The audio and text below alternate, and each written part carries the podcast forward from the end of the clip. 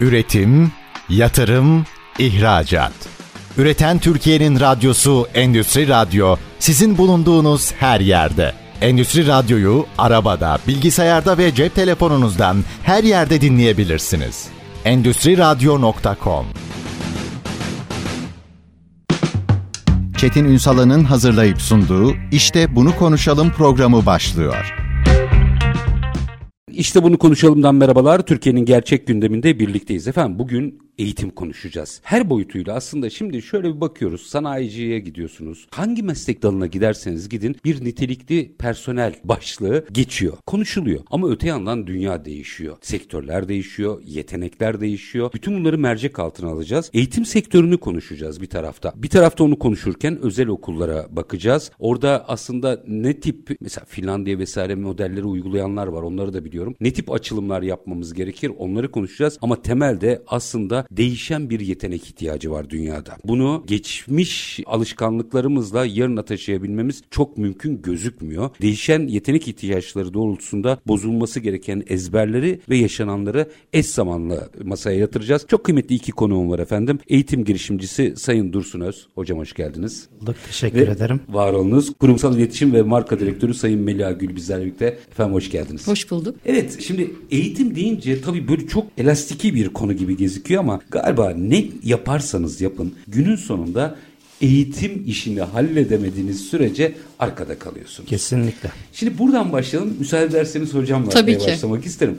Hocam şimdi Eğitim çok güzel bir müfredat hazırlayabilirsiniz. Evet. Çok iyi teknolojiniz olabilir. Oraya laboratuvarlar kurabilirsiniz vesaire. Eğitimde bir bakış açısı değişikliğine ihtiyacımız var. Bunları açmak istiyorum ama şu andaki fotoğrafımızı çekmenizi rica edeceğim önce. Ne durumdayız? Evet. Niye mezun öğrenciler iş dünyasını tatmin etmiyor? Niye mezun öğrenciler iş dünyası iş dünyasına baktığında kendisini oraya ait hissetmiyor. İki tarafta da sorun var. Evet. Öncelikle teşekkür ediyorum. Şimdi eğitimde temel problemimiz şu anda müfredat bazlı yani yetenek gelişimi değil de müfredat bazlı öğretilmiş veyahut da öğretilmiş doğrular üzerinden bir şeyler yapılmaya çalışılması mevcut eğitim sistemimizin iş dünyasına hizmet etmemesinin ana sebeplerinden birisi ezberci müfredata dayalı eğitimin 21. yüzyıl ihtiyaçlarına cevap verememesi. Yani dünyadaki gelişime, işte ekonomik, teknolojik gelişime özellikle ayak uyduramaması bizlerin hala eski düzende hani müfredat yetiştirme derdimizin hmm. olması. Bir taraftan ezberci eğitim, mevcut dört duvardan oluşan sınıf düzenini koruma çabamızdan. Dünyanın işte gelişmiş dediğimiz işte Finlandiya eğitim sistemi, işte farklı eğitim sistemlerinin çoğunda sınıf dört duvar olmaktan çıkıp hatta dört duvarın olduğu sınıf mesela çoğu ülkede çocukların okula gidiş günleri, gitme gün sayıları iki gün, üç güne kadar düşürülmüş durumda. Hatta bizde bile senenin başında işte eğitim bakanımızın böyle bir şeyi vardı. Eğitim gün süresi düşecek vesaire diye. Burada dört evet, duvar... Aslında o çok anlaşılamadı ama çok önemli bir Çok o. önemli bir konu. Önemi şuradan geliyor aslında. Dört duvar arasındaki eğitimden ziyade sahada yaparak, yaşayarak,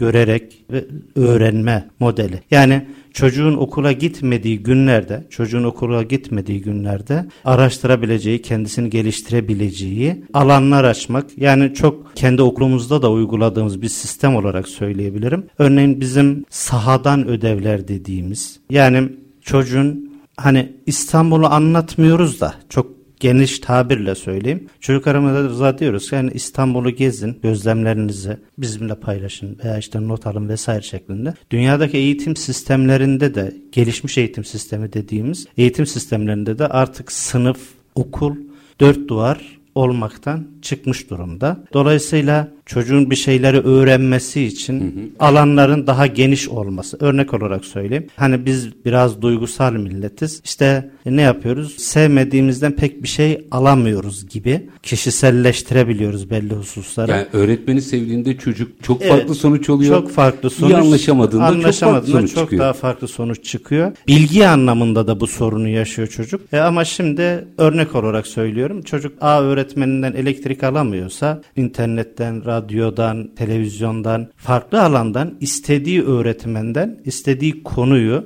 öğrenebilecek durumda aslında. Yani dört duvarın dışına taşmış durumda. Biz hala dört duvar içerisinde belli standartlarla bir şeyler yapmaya çalışıyoruz. O zaman şöyle bunu birazcık açalım istiyorum hocam. Evet. Ama ilk önce hani bir de madalyonun diğer tarafına da bakmak istiyorum. Evet. Baktığınızda mesela kurumlar hem iletişim anlamında hem de belki markalarını anlatma ya da hitap etme anlamında gelen kuşak ilgili ne bekliyorlar? Niye o koordinasyon kurulamıyor? Bir de madalyonun bu tarafına bakayım. Gül'e sormak istiyorum bunda. Yani aslında hocamızın dediği gibi Türkiye'deki eğitim sistemiyle yani sağlanan teknolojik yapı her okul buna sahip değil. Bunu yakalayabilen yani her şeyin özü aslında ekonomik düzeyde çıkıyor. İlk önce hani şöyle söyleyebilirim. Okulların, özel okulların çoğunun kayıt kaygısı var. Bu Ocak itibariyle başlıyor. Eylül'ün sonuna kadar yani şimdi konuyu bağlayacağım dediğiniz noktaya. Evet, çok güzel bir yere girdiniz. Evet.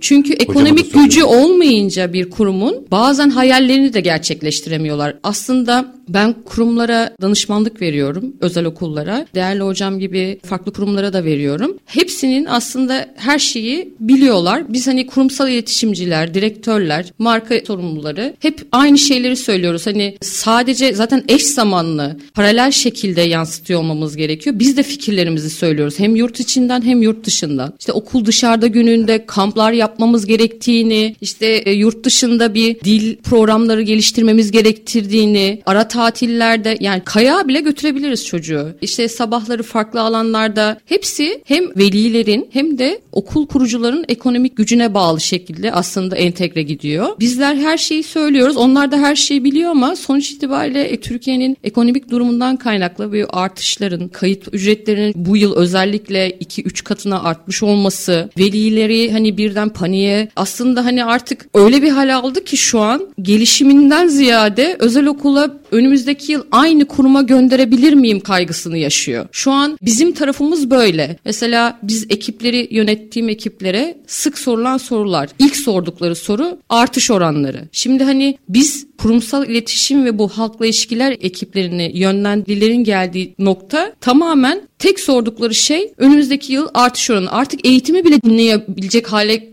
geçmişler. Yani tabii ki de A plus okullar böyle değil. Hani ismini vermeme gerek yok ama B, C sınıfı okullar Türkiye'de de bu yoğunluk fazla olduğu için aslında büyük bir kaygı ekonomik düzeyde. O zaman çıktı da reel sektöre hitap etmemeye başlıyor. Evet. Tabii. Aynen öyle. Şimdi tam buradan yine virgülü buraya Ve koyayım. vaatler de doğru sunulamamış oluyor. Şimdi bir yıl sonra bu kurum için değil, özelinde değil. Genel konuşuyorum. Genel konuşuyorum ben. Şimdi bazı vaatlerde bulunuluyor. Yani haklı olarak çünkü o öğrenci isteniliyor. Farklı okullardan geçiş sağlanması sağlanıyor. Bunun için çaba sarf ediliyor. Bunun için ekipler kuruluyor. Bunun için sosyal medyaya yatırım yapılıyor. Yani o kadar şaşkınlık düzeyinde oluyoruz ki toplantılarda alınan kararlar genel müdürlüklerde, ekiplere yansıtılan sunumlar, verilen eğitimler, paralel şekilde yayınlanan bütün eğitimle ilgili süreçlerin ve veliye yansıtılan kısmı maalesef ki uygulanamıyor. Tam bu noktada hemen virgülü buraya koyduracağım. Evet. Hocam şimdi Sayın Gül'ün de ifade ettiği gibi gönül çok şey istiyor.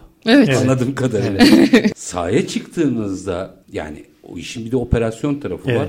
Bunları hayata geçirebilme o, bu arada altını çizeyim. Sizi sektör temsilcisi olarak burada ağırlıyorum. Okulunuz özelinde bir şey Kesinlikle. sektör genelinde bir şey söylüyorum. Sahaya çıktığında okullar kafasındaki eğitimi yansıtamıyorlar mı? Şöyle aslında hani şeyimiz ana konularımızdan birisi tane hani eğitim, yetenek vesaireyle ilgili. Çıkaramın meselesi aslında şu. Yapacağımız işlem çok basit aslında ama kültürel yapımız, işte gelenek göreneklerimiz, gelişime açık olup olmamamızla ilgili bir sorun çıkıyor ortaya. Eğitim dediğimiz kısım aslında kişinin çocuğun kişinin doğuştan getirdiği, doğuşta var olan aslında yeteneklerini geliştirme, yeteneklerini ön plana çıkarma, onun dinamizmini sağlama kısmı burada bütün okullar, bütün okullar, bütün hani eğitim paydaşları e, bunları geliştirdiğini, çok daha işte ileriye götürdüğünü vesaire bu iddialarla Prensipte aslında herkesin derdi bu. Evet, herkesin derdi bu ama Gül Hanım'ın da dediği gibi belli bir yerden sonra iş şeye geliyor. Hani ekonomik kay kaygı ön plana çıkıyor. Allah büyük burada, tekne küçük oluyor galiba. Evet. burada burada başta hani öncesinde biz mesleki okullarla ilgili bir çalıştaya katılmıştık. Orada işte dönemin İl Milli Eğitim Müdürü, işte özel öğretimden organizasyonda bir şeydi. Yani eğitim eğitim paydaşlarıyla sektörün buluşması böyle bir güzel bir iddiayla çıkıldı ortaya. Kadıköy Halk Eğitim'de bir toplantı işte, okul, mıydı? Toplantıydı. Okul müdürleri işte toplanmış işte idareciler, amirler vesaireler. Orada biz sektöre göre, sektörlerin ihtiyaçlarına göre öğrenci yetiştirelim, öğrenciyi buna hazırlayalım vesaire vesaire derken orada hocamızın bir tanesi çok güzel bir şey söyledi. Hatta devlet okulunda bir e, hocamızdı. Devlet okullarıyla birlikte katıldığımız bir süreçte. Ya dedi biz hani evet sektörün ihtiyacına göre yetiştirme tarzı işte öğrenciyi donanım kazandırmayı konuşuyoruz ama burada hiçbir sektör temsilcisi yok dedi. Yani Durun muhatap hocam, manşeti attınız. Evet. Bunun devamını evet. e, aradan sonra getireceğim. Çok, çok enteresan bir şey. Evet. Yani biz sektörlerin geleceğiyle ilgili burada tartışma yapıyoruz. Mesleki eğitim konuşuyoruz ama sektör temsilcileri evet. yok. Sonrasındaki konuşmayı alacağım ama minik bir araya gideyim. Çok kritik bir yere başlık attınız. Başlığını attık spotlarını az sonra konuşalım. Efendim bakın mesleki eğitime geldi döndü dolaştı iş. Hocam çok enteresan bir toplantıdan bahsetti ve orada devlet okulundan bir hocamızın söylediği biz burada sektörlerin geleceğine yönelik personel yetiştirmekten bahsediyoruz ama sektörler yok. Detayları biraz sonra konuşacağız. Eğitim girişimcisi Dursun Öz, kurumsal iletişim ve marka direktörü Melia Gül bizlerle birlikte kısa bir ara aranın ardından işte bunu konuşalım. Üretim, yatırım, ihracat. Üreten Türkiye'nin radyosu Endüstri Radyo sizin bulunduğunuz her yerde. Endüstri Radyo'yu arabada, bilgisayarda ve cep telefonunuzdan her yerde dinleyebilirsiniz. Endüstri Radyo.com Kısa bir aranın ardından işte bunu konuşalım demeye devam ediyoruz efendim. Kıymetli konuklarımız var. Eğitim girişimcisi Dursun Öz ve kurumsal iletişim ve marka direktörü Melia Gül ile birlikteyiz. Eğitimi konuşuyoruz. Hocam araya gitmeden önce tam da döndük evet. dolaştık onu. Mesleki eğitime geldi ve Kadıköy'deki bir toplantıdan bahsettiniz evet. ve oradaki bir hocamızın, öğretmenimizin çıkışında atıfta bulundunuz. Dediniz ki şöyle demiş öğretmen ben hatırlatıyorum dinleyicilerimiz için. Biz burada sektörlerin ihtiyacına yönelik insan yetiştirmeyi nasıl yaparız diye toplandık ama sektör yok. Evet. Hadi Kesinlikle. buradan devam edin ne olur toplantıya. Evet yani sektör olmadığı için tabii hedeflenen yani mesleki eğitimle sektörleri birleştirelim şeyi havada kalmış oldu. Yine bununla ilgili müsaadenizle uç bir örnek daha vermek buyurun. istiyorum. Mesela mesleki eğitimle ilgili bir okul açacağınız zaman özel okullardan örnek vereyim. Bir teknik lise açacaksınız. Bir teknik okul açacaksınız. Resmen hani standartlar size bir mini atölye, mini fabrika kurduruyor. Örnek kimya bölümü açmak istiyorsunuz.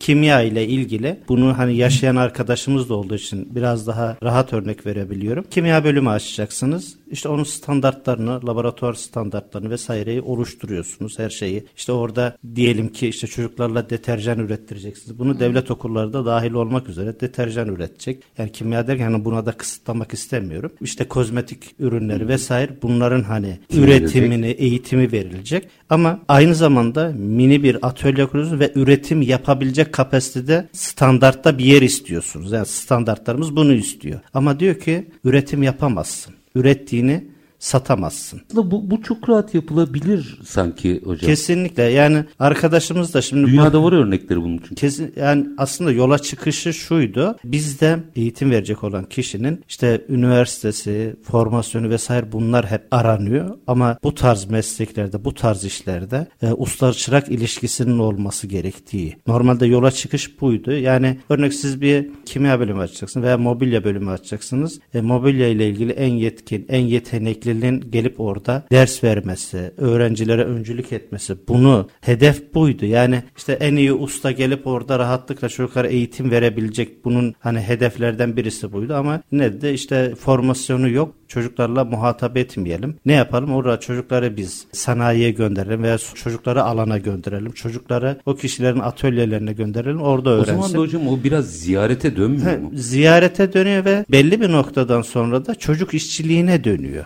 Veliler bunu ne yazık ki tercih etmiyor. Yani burada doğrudan sektöre yönelik yine müsaadenizle bir veriden Tabii, veri olarak çok sevinirim. söyleyeyim. Gerçekten şimdi çocuk işçiliği deyince de orada da sıkıntı var. Aslında herkesin açıkça ortaya koyduğu normlar belirlesek bu problemlerin hepsi bitecek. Evet kesinlikle yani OECD verisine göre söylüyorum şu anda ülkemizde geçen yılın verileriyle okullar zorunlu olmasına rağmen 12 yıllık eğitim zorunlu olmasına rağmen okullu terk oranı ülkemizde yüzde 35. Hı, doğru, doğru. Yüzde Ben de haber 35 olarak vermiştim. eğitimi terk ediyor ve ne orada olduğu belli değil. Yani ne bir mesleki eğitime tabi Ne tutuyor, okulda bir- ne işte. Ne işte ne okulda. Tamamen hani suçlamak için söylemiyorum. Yok, vaka ama bunu çözmemiz lazım. 7-24 işte internet başında velilerin en çok şikayet ettiği işte vesaire de niye? Ya ben hani şunu yaptığımız zaman şu sonucu elde ederim. Şunu kazanırıma inanmadığı için, kaybolduğu için e, okusam sonuç elde edemeyeceğim kanısına kapılıp tamamen okulu da terk eden, eğitimden mahrum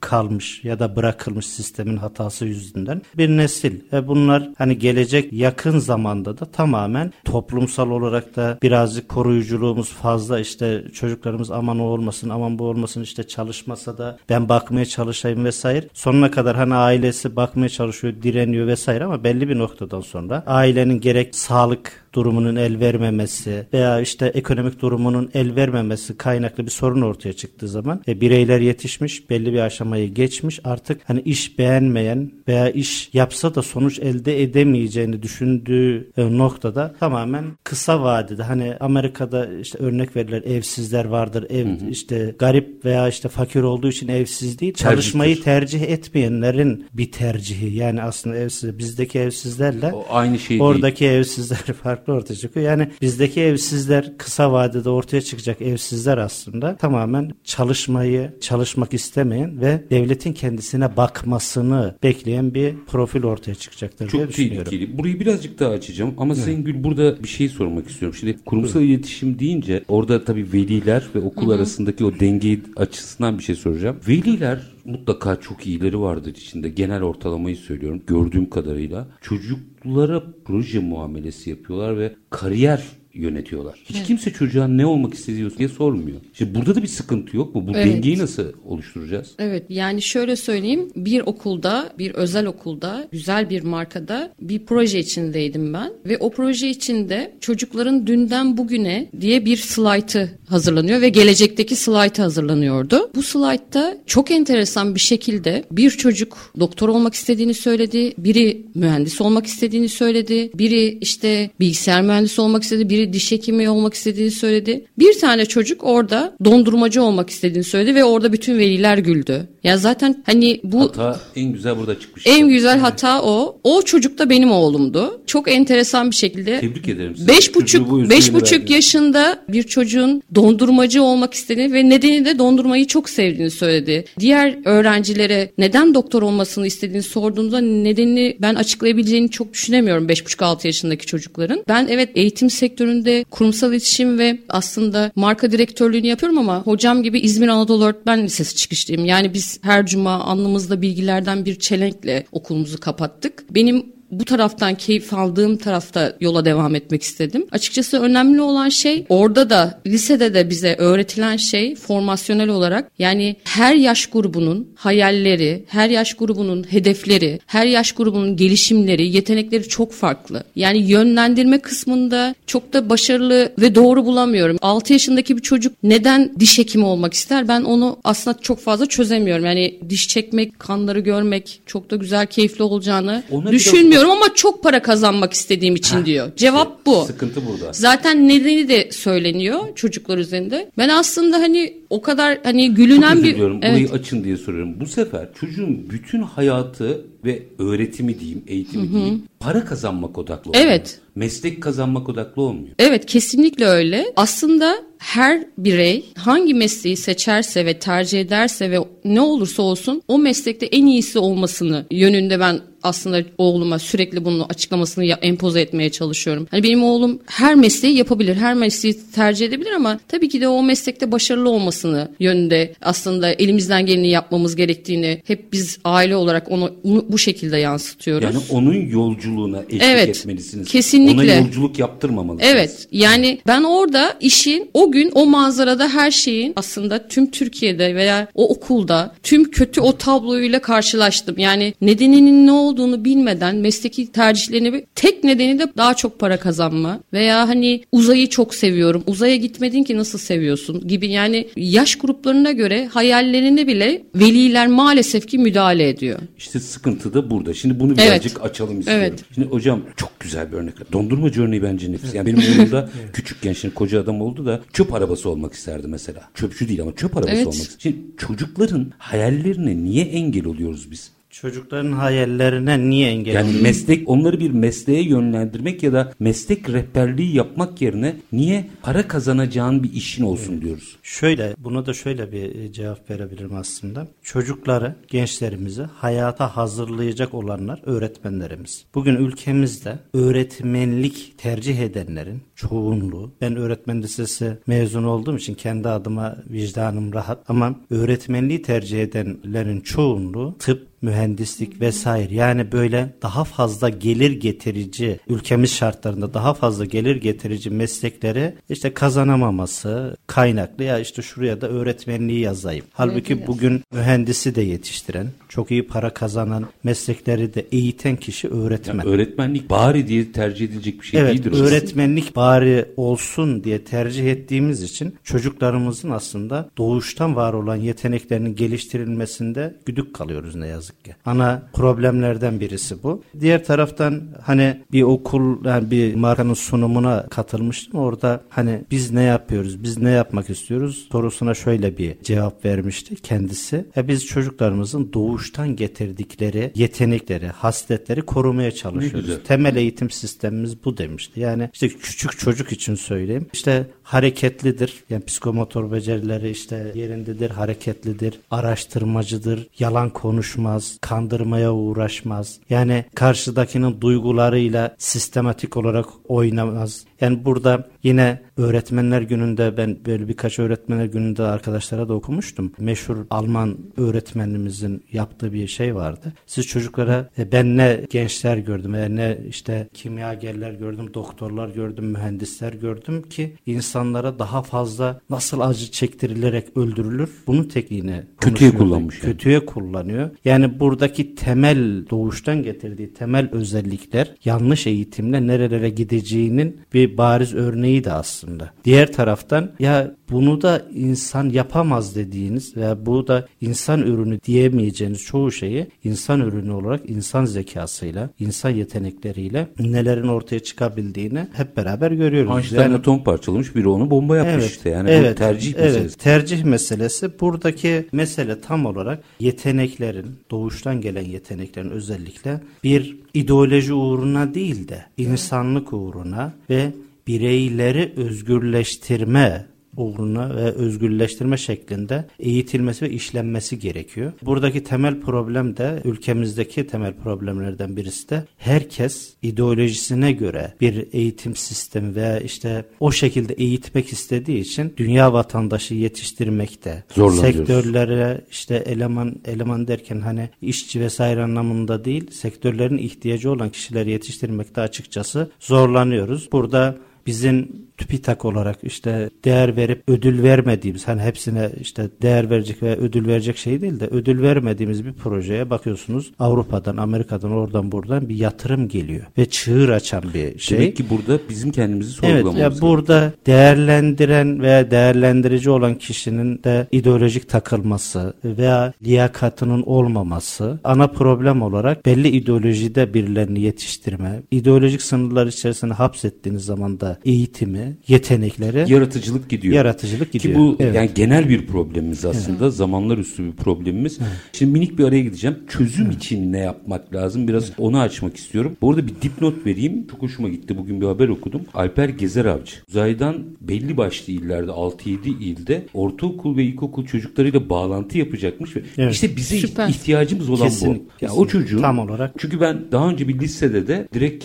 CERN'den bağlanan Türk mühendisleri mühendislerin çocuklara anlattıklarına şahit oldum ve onu dinledim. Çocukların bakış açısını çok değiştiriyor. Evet. Bu açıdan bize bunlar lazım. Birazcık daha çözüm odaklı şimdi bakacağız. Neler yapabiliriz? Hemen açıyorum ama kısa bir aranın ardından eğitim girişimcisi Dursun Öz ve kurumsal iletişim ve marka direktörü Melih Gül ile işte bunu konuşalım diyeceğiz. Lütfen bizden ayrılmayın.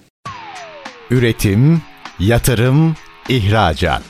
Üreten Türkiye'nin radyosu Endüstri Radyo sizin bulunduğunuz her yerde. Endüstri Radyo'yu arabada, bilgisayarda ve cep telefonunuzdan her yerde dinleyebilirsiniz. Endüstri Radyo.com Kısa bir aranın ardından işte bunu konuşalım demeye devam ediyoruz. Eğitim konuşuyoruz. Eğitim, meslek, reel sektör entegrasyonu hepsini bir arada konuşuyoruz. Eğitim girişimcisi Dursun Öz, kurumsal iletişim ve marka direktörü Meliha Gül konuklarımız efendim. Şimdi o zaman birazcık şuradan ne yapmamız gerekir de konuşmak lazım hocam. Yepyeni bir alana girdik. Bir kırılma var. Evet. Dün yaptığımız doğrular, yanlışlar hepsi şimdi biraz arkada kalıyor. Dünyada yetenek açığının olduğu bir süreçte yeteneklerin farklılaştığı bir süreçteyiz. Şimdiki kuşağı bilmiyorum ama Z kuşağı ile ilgili bir rapor okumuştum. Ömürleri boyunca 7 meslek yapacaklar. 5'i daha evet. icat edilmedi. Evet. Doğru. Şimdi bizim o zaman bambaşka şeyler tartışmamız evet. lazım. Ne konuşmamız gerekiyor çözüm adına? Hadi sırayla oradan alalım. Şöyle yine sizin söylediğinize katkı olarak 2035'te 2035 sonrası şu anda mevcut var olan mesleklerin çoğunun olmayacağı konuşuluyor. Yani işte yedi meslektir az önce dile getirdiğiniz şekliyle. Dolayısıyla buradan şu çıkıyor. Eğitimi siz günümüz şartlarına göre değil de hani klasik işte denen ama tam içi doldurulamayan 21. yüzyıl becerilerine göre yapmanız gerekiyor. Siz eski düzende, eski müfredatla veya eski ezbercilikle ve dört duvar arasında bir şeyleri sıkıştırmaya çalışırsanız ve bunun sahaya yansıması açıkçası olmuyor. Sahaya yansıması için Avrupa modellerinde veya dünya modellerinde siz eğitim seviyenize bakmaksızın bir projeniz olduğunda bunun destekçileri, yatırımcıları ortaya çıkıyor. Hatta bir ara ülkemizde de bir iş adamlarından oluşan kişilerin yetenek seçtiği çok güzel bir program hmm, vardı. Evet, evet. Çok kısa sürdü. Ee, mesela orada görüyorsunuz müthiş projeler ve hani bir fikrim var mı? Neydi? Bir, Sinan Aygün falan da evet, vardı. Evet, yani, ATO başkanı evet, o zaman. Evet. Yani orada insanların eğitim tabirine hani üniversite mezunu olup olmamadan öte kendileriyle ilgili işte ilkokul mezununun bile ortaya çıkardığı normal hani mühendislik hesaplamalarıyla çok iyi noktalara götürülecek çok güzel ürünler, projeler ortaya çıkıyordu. Yani burada yeteneklerin eski algıyla, eski düzenle, yeni yüzyıla uyarlanmayacağı aşikar. Dolayısıyla bunun çözüm noktası olarak söyleyebileceğim çocuklarımızı evet biz belli bir noktada belli bir e, işte yaştayız, belli bir eğitim sürecinde tamamlamış ve belli bir düzende devam ediyoruz ama bu çocuklarımızın kısa vadede, kısa gelecekte ne iş yapacaklarını, nasıl bir şeyle karşı karşılaşacaklarını. İşte buradan 10 yıl 15 yıl önce belki biz bir WhatsApp diye bir şey bilmiyorduk. Tabii. Yani belli iletişim bilmiyorduk. Sadece işte eve oturmaları, çay düzenleriyle sosyalleştiğimiz veya işte arkadaş gezileriyle işte birlikte arkadaşıyla birlikte sinemaya gitmeyle sosyalleştiğimizi zannediyoruz ama şu anki sosyalleşme vurguları, sosyalleşme şekilleri veya sosyalleşme içerikleri tamamen başka bir boyutta. Bundan 10 yıl sonra, 15 yıl sonra çocuklarımızın ne yaptığını belki biz algılamakta zorluk çekeceğiz. Onların mesleklerini, nereden gelir elde ettiklerini e, anlamakta zorluk çekeceğiz. Ama bunun en önemli çözüm noktalarından yine bir tanesini özellikle belirtmek istiyorum.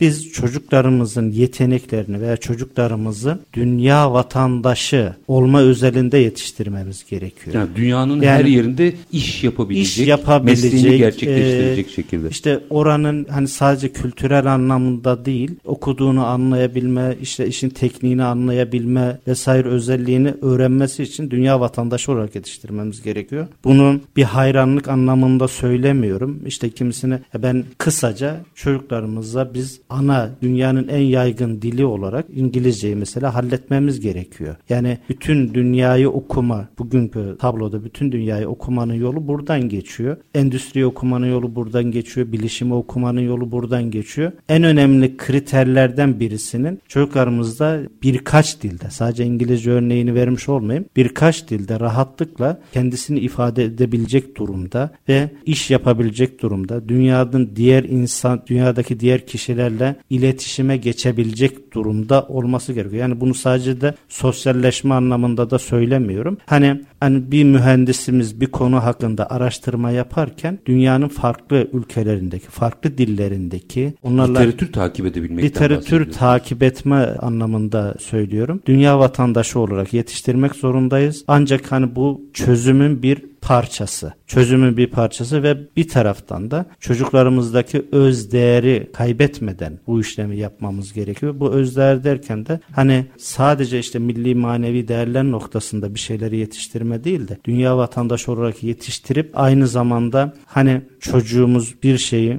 bir yanlışı işte şu bu şekilde der diye yapmamaktan veya işte ilkeli e, bireyler e, olmaktan bahsediyorsun. İlkeli bireyler e, olma anlamında yani işte günahtır diye yapmamaktan öte e, ya bu insani olarak bunu yapmamam Doğru gerekiyor. Doğru değildir, yanlıştır. Herkesin yani tabii. tabii herkesin bakış açısı kendisine burada dünya vatandaşı yetiştirerek, dünyaya entegre olarak, dünyadaki gelişmeleri okuyabilecek donanıma sahip olarak ancak bu şekilde olabileceğini düşünüyorum. Bizim temeldeki e, hani algımız, temeldeki hedeflerimiz arasında işte biz velilerimize hep dile getirdiğimiz yani klasik olmaktan da öte işte Melih Hanım tanır hani yapabileceğimiz ya X okul veya X şey ben hani uçuruyorum dan öte biz diyoruz ki hani e, biz de mutlaka birkaç adım attırıyoruz. Uçurma vaat edip bir adım dahi attıramayanlara inat. Biz bunu söyleyebiliyoruz ve bunu yapmaya çalışıyoruz. Hocam orada bir noktayı açmanızı rica edeceğim ama Melih Hanım'a dönmek istiyorum bu aşamada. Bütün bu hocamın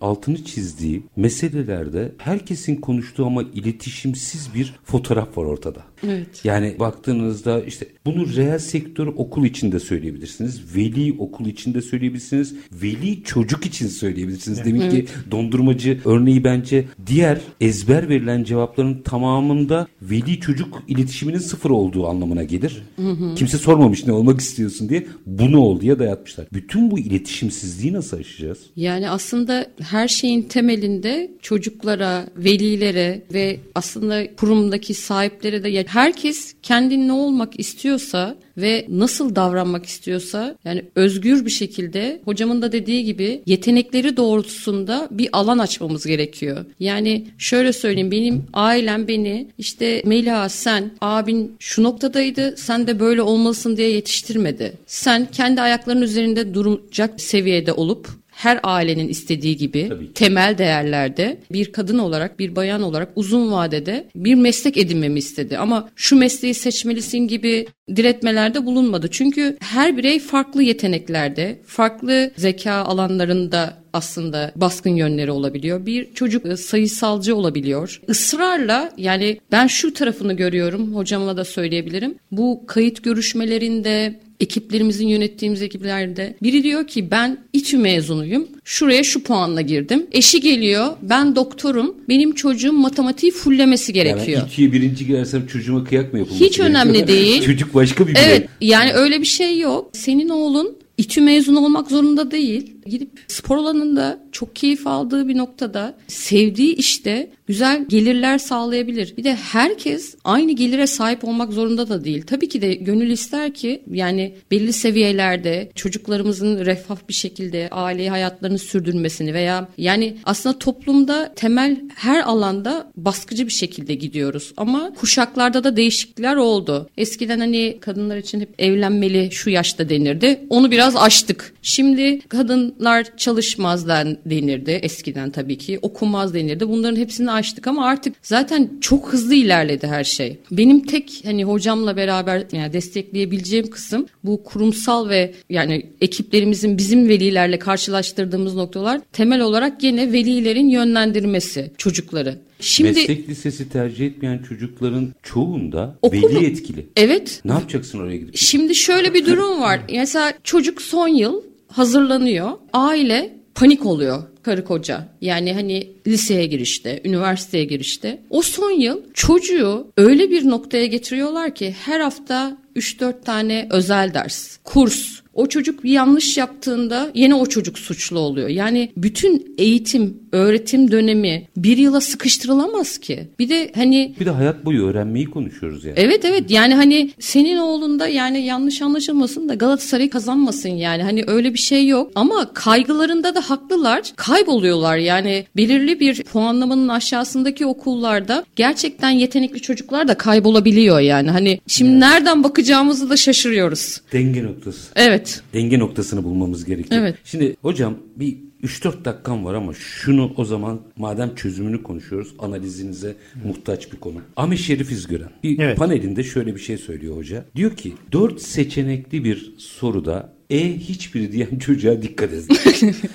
Kurtuluş o çocukta diyor. Kesinlikle. Şunu sormak istiyorum hocam. Madem çözüm konuşuyoruz. Son yıllarda benim gördüğüm naçizane, sizler eğitimcisiniz, ben dışarıdan bakan bir gazeteci olarak. Biz sürekli öğretim konuşuyoruz hocam. Eğitim tatile çıktı. Eğitim meselesini nasıl dahil edeceğiz öğretime? Eğitim meselesi Son 40 yılın problemi bu. Evet eğitim meselesi şu anda okullarımız üzerinde kademeler özelinde en güzeli anaokullarında yapılıyor şu anda. Evet. Yani anaokullarından öteye eğitimi taşımakta zorlanıyoruz. Anaokulunda işte çocuk küçüktür, çocuk küçük olduğu için temel yetenekleri üzerine temel yeteneklerin geliştirilmesiyle ilgili çabalar sarf ediliyor. Bu kademeler büyüdükçe örneğin çocuk liseye geldiği zaman evet ya bu zamana kadar işte yetenek öğrenmiştir, öğrenememiştir. Bundan sonrası hani potansiyelin ortaya çıkarmayla ilgili veya geliştirilmesiyle ilgili olan kısmı sınavlar, sınav zorunluluklar ve sınavın sonucuna göre hayatının şekillenmesi endişesi bizim dünya genelinde de dünya ile rekabet edebilecek potansiyelde ürün ortaya çıkarmamızın en büyük engellerinden birisi. Yani sistematikleştikçe, yaş ilerledikçe, kademeler